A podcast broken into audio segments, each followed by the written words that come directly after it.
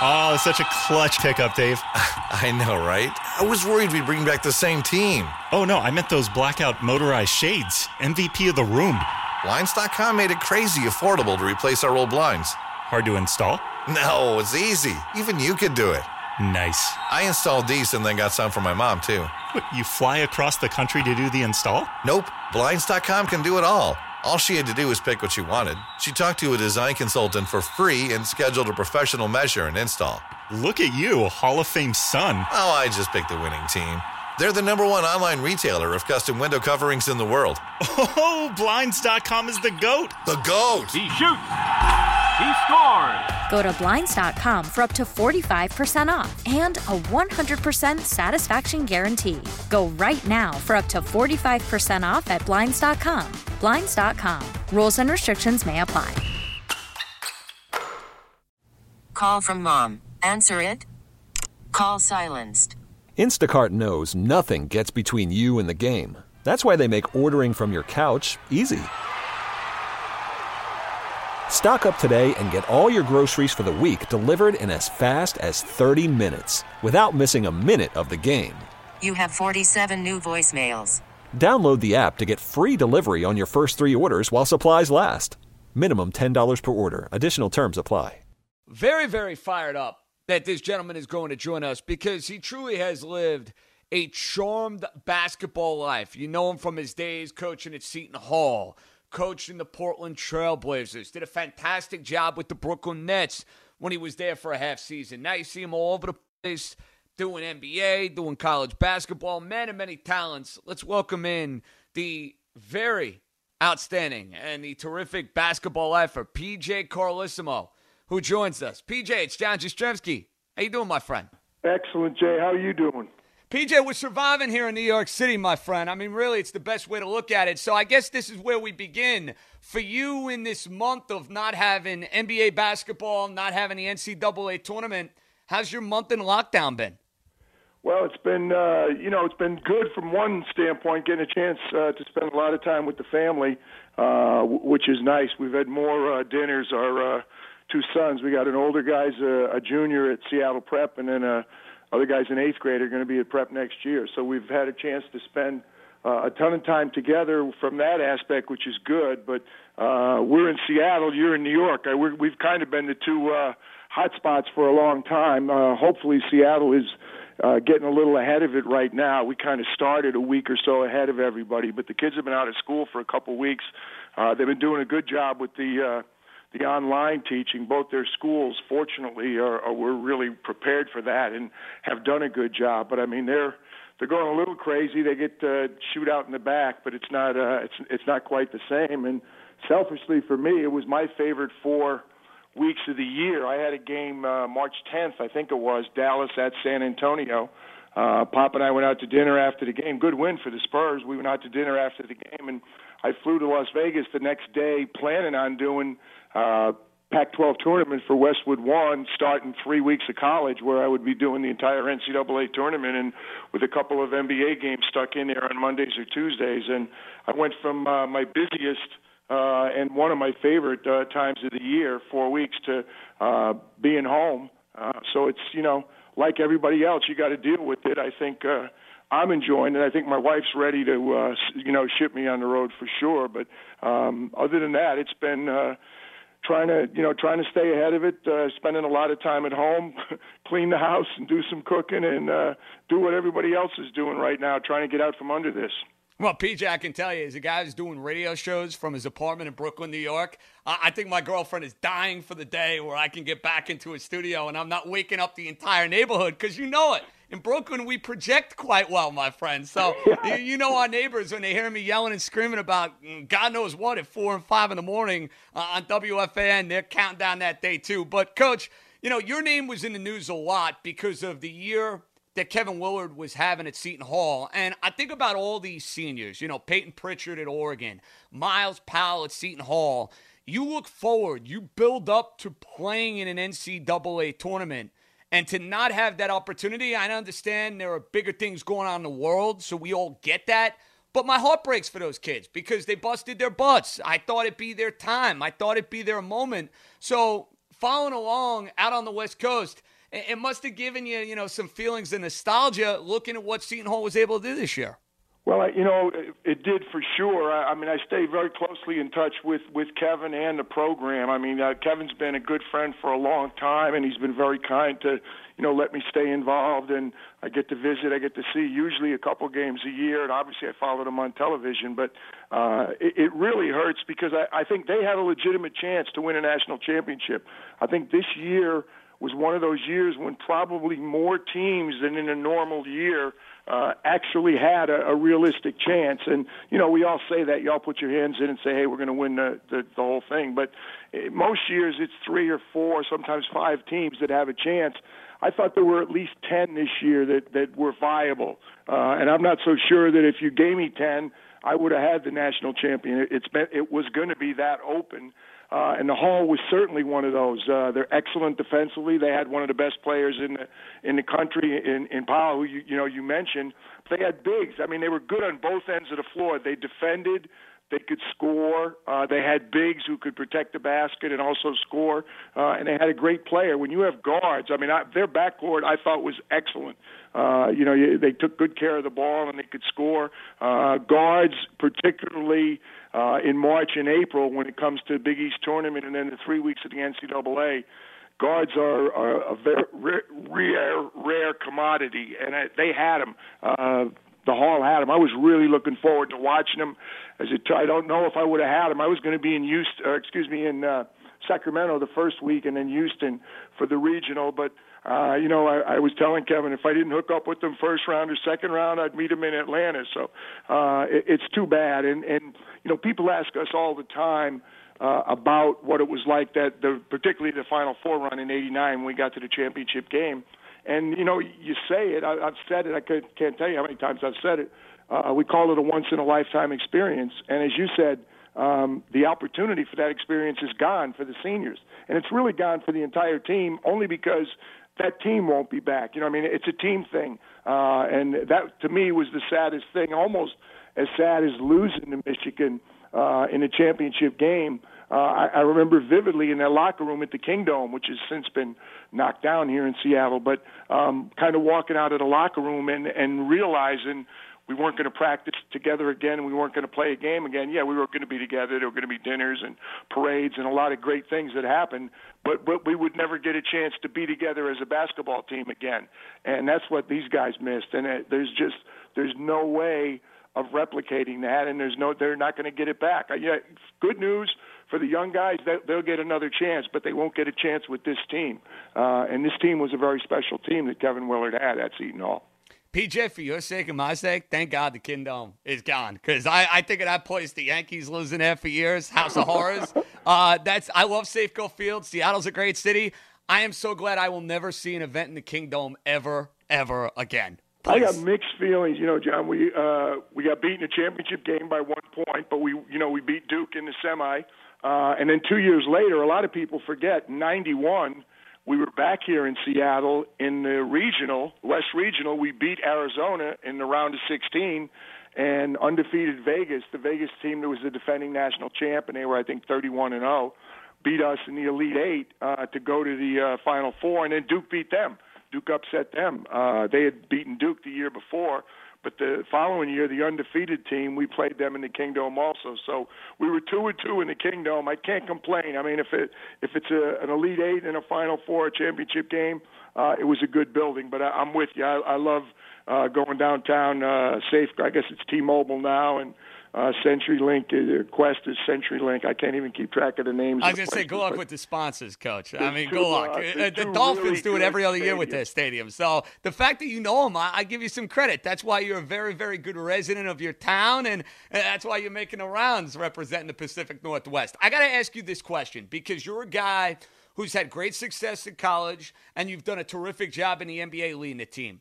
Obviously, both experiences are very, very different. What did you enjoy more, the idea of being a college coach or the idea of being an NBA coach?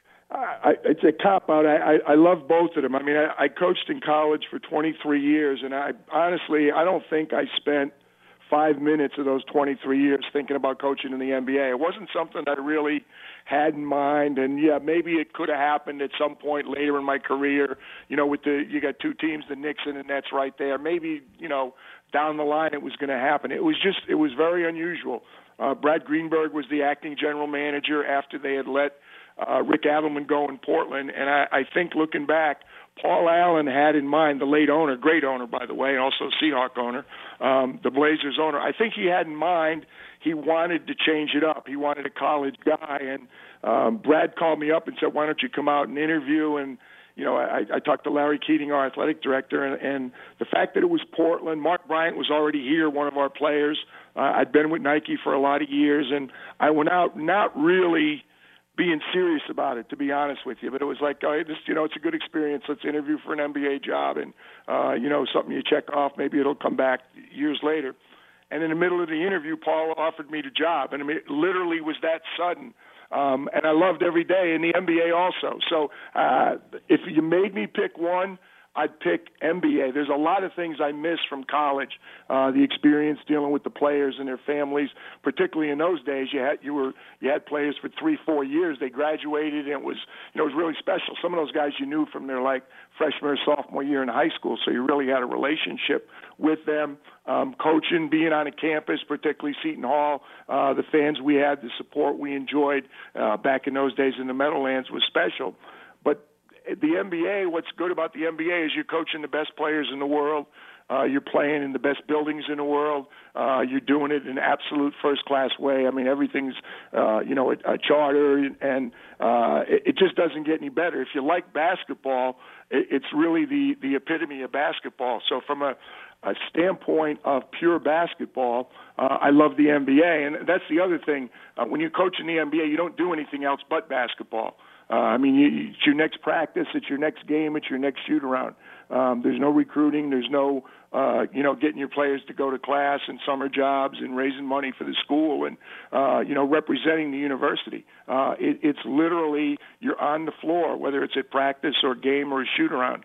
That's all you do. So uh, it's hard to beat the NBA, I think, from a purely basketball standpoint. We have the terrific PJ Carlesimo, the outstanding head coach at Seton Hall, and uh, tremendous NBA career as a coach, as an assistant coach. He's great on TV, great on radio. I mean, I could listen to PJ talk basketball for hours. Coach, thankfully for your sake, you're not going to do that. But I do got to ask you about Duncan because you won three championships working with Gregg Popovich. You got a firsthand look at what Tim Duncan brings to the table. And, you know, maybe it's his personality, and maybe it's because Tim Duncan was never a guy that was demanding of the attention he's hands down one of the best players I've ever seen in my life. I think he's the best power forward in the history of the NBA. If there's one thing you'd like to share with the audience of, you know, a perspective and, you know, something you experienced being alongside Tim Duncan for all those years, what really stands out? Well, I'll tell you, I, I agree with you. First of all, I, I think he's, I think he is the best power forward to ever play the game. I mean, he's one of, I say five at worst ten. You can't keep him out of the top ten of uh, players who, who, you know, played in the NBA and what they accomplished. It's funny because with all the games being replayed now, um, I, I did two specials last week, one for ESPN and one actually for uh, San Antonio Television. And the one that they watched Game Six of the 03 championship when we beat the Nets in Game Six at home, and the other one was Game Seven in 05 of the Pistons uh, when we also ended up being a home game actually.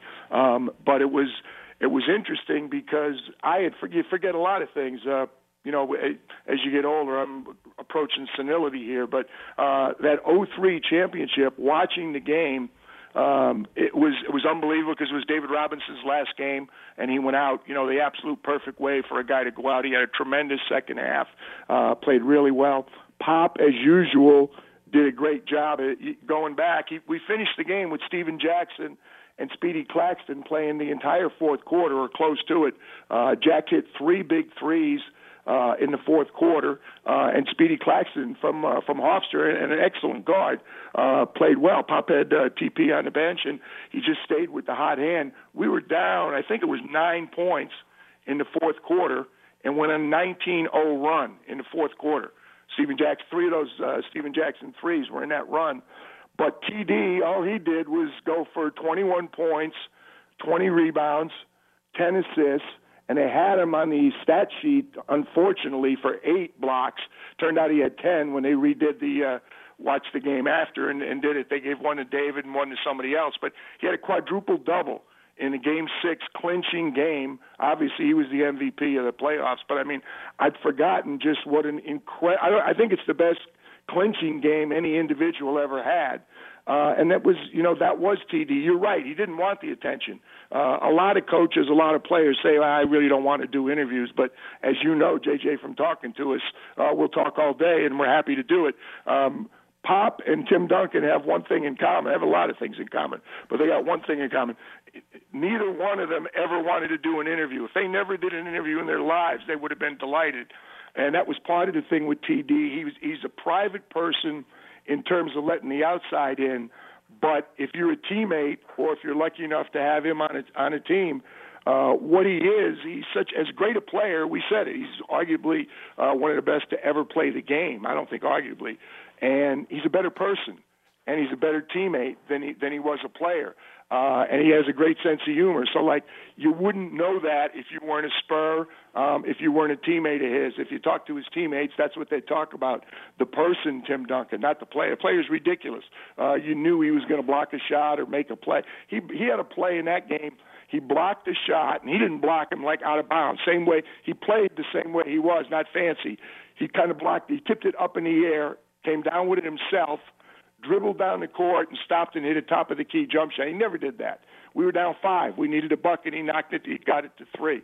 Uh, I mean, he's just he was that special a player. But li- honestly, uh, it's a cliche, but he's a better person. He was a better teammate.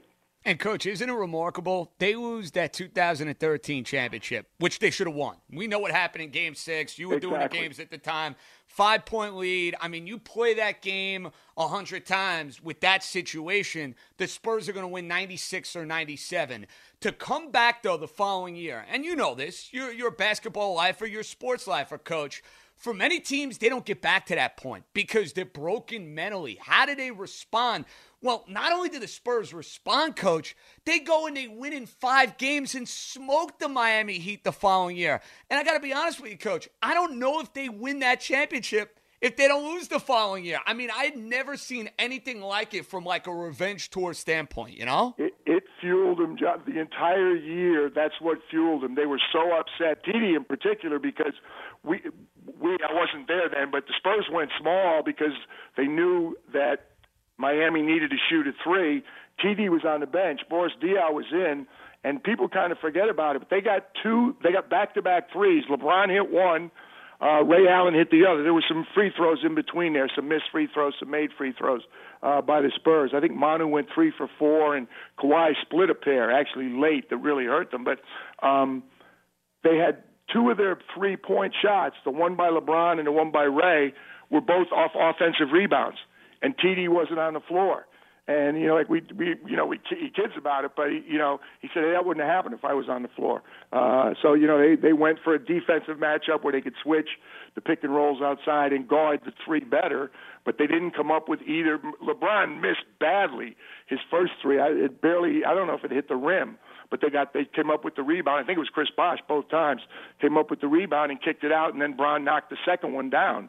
That was their first three, and then of course everybody remembers the Ray Allen one, but that was off a miss also, which people you know don't remember. Uh, so it was uh, it, it's amazing, but the, the Spurs used that as fuel the entire time. The one thing they were never able to do was repeat. They won in '99 when uh, I think Tim was a rookie, first or second year. David was t- Tim and David taking down my Knicks. Talk about a mismatch of a series, PJ. Yeah, the Knicks exactly. with Patrick on the sideline. What could have been? They, they played. They won it in 03. We won it in 03 against Jersey. Couldn't repeat. We had the uh, Derek Fisher 0.4 second shot the next year uh, for the Lakers to beat us in the. I can't remember whether it was the semis or the conference finals. I think it was the finals. And then uh, we won it in 05 against Pistons. 06 we lose to Dallas in the semis. We're up three. The only way we can lose the game is if we foul. And unfortunately, Manu fouled Dirk Nowitzki going to the basket. Dirk gets an and one, scores, puts the game into overtime, and they beat us in overtime. And then we won it again in uh, 07 against the Cavaliers, 4-0, a sweep, and didn't couldn't repeat the next year. They never they were never able to repeat. So you know I wouldn't disagree with you. If the Spurs had won in 13, which they they had Game Six, they would have won you know four two. Uh, they would have won on Miami's court. I don't know that they would have uh, repeated again, but I'll tell you what, that losing that game fueled them for like I think from the time they left Miami Arena, American Airlines Arena after Game Seven I think that was all they thought about until they uh, clinched it the following year. Coach, in all your years of being in basketball, it must have been surreal being on that dream team staff. And listen, you see all those guys coming in. It's Jordan, it's Bird, it's Magic, it's Patrick, Barkley. That list goes on and on. Um, I can't wait to watch this Last Dance documentary, even though that Chicago team brought me nothing but pain and torture as a guy who grew up rooting for Patrick Ewing, John yep. Starks, and all those guys. But what like stands out to you in all those years now thinking back of what you were a part of with that legendary group of players being together? Well, that summer was, uh, you know, it's hard to say I ever had two months more special uh, than than that summer. We, uh, a week in La Jolla, we started at UC San Diego, practiced for a week there, uh, scrimmaged against a uh, really elite college team, uh, you know, college all-star team, Penny Hardaway, Bob Hurley, Chris Webber. I mean, so many great players. Um, scrimmaged against them that went to Portland, which a lot of people forget. We had to qualify because in '88 we had not won uh, the gold medal in Seoul. It was a different qualifying system in those days. So we had a uh, qualifying in Tournament in the Americas in Portland. Played for a week in Portland uh, around Fourth of July, early July uh, in Portland, and uh, you know won all the games against the teams from the Americas to qualify. Uh, then we had a week in Monte Carlo um, to get ready uh, before we went to Barcelona, and then of course the two weeks or a little less than two weeks in Barcelona. The, the most impressive thing to me was the professionalism of the players because it was a people forget it was a unique time. You had a couple of elements in play there. Uh, you had guys like Michael Jordan and Patrick and Chris Mullin, who you mentioned, who had been on the '84 team and had already won a gold medal. You had David Robinson, who was on the '88 team, uh, who had lost, d- didn't win a gold medal, and then you had a bunch of guys. Uh, Charles Barkley and John Stockton come to mind right away, who were like last cuts on a previous Olympic team, so never got a chance to play in the Olympics. And then you had Birdie and Magic and those other guys, because in those days it was, you know, when it was an Olympic year, if you happened to be in college that at that point, it was your time to play. If you didn't, if it didn't match up, uh, the opportunity was gone. So that was the first time that they let the play, the professionals play, the NBA players play. We had to score to settle because we had not won in '88 and you had a lot of guys that just were licking their chops uh, to be a part of an Olympic experience, and they just bought into everything Chuck Daly asked them to do, and they were great. They they, they practiced hard, they played hard. You go back and watch those games. I think the thing that will impress you the most was the defense and the passing, the unselfishness. If anything, we overpassed.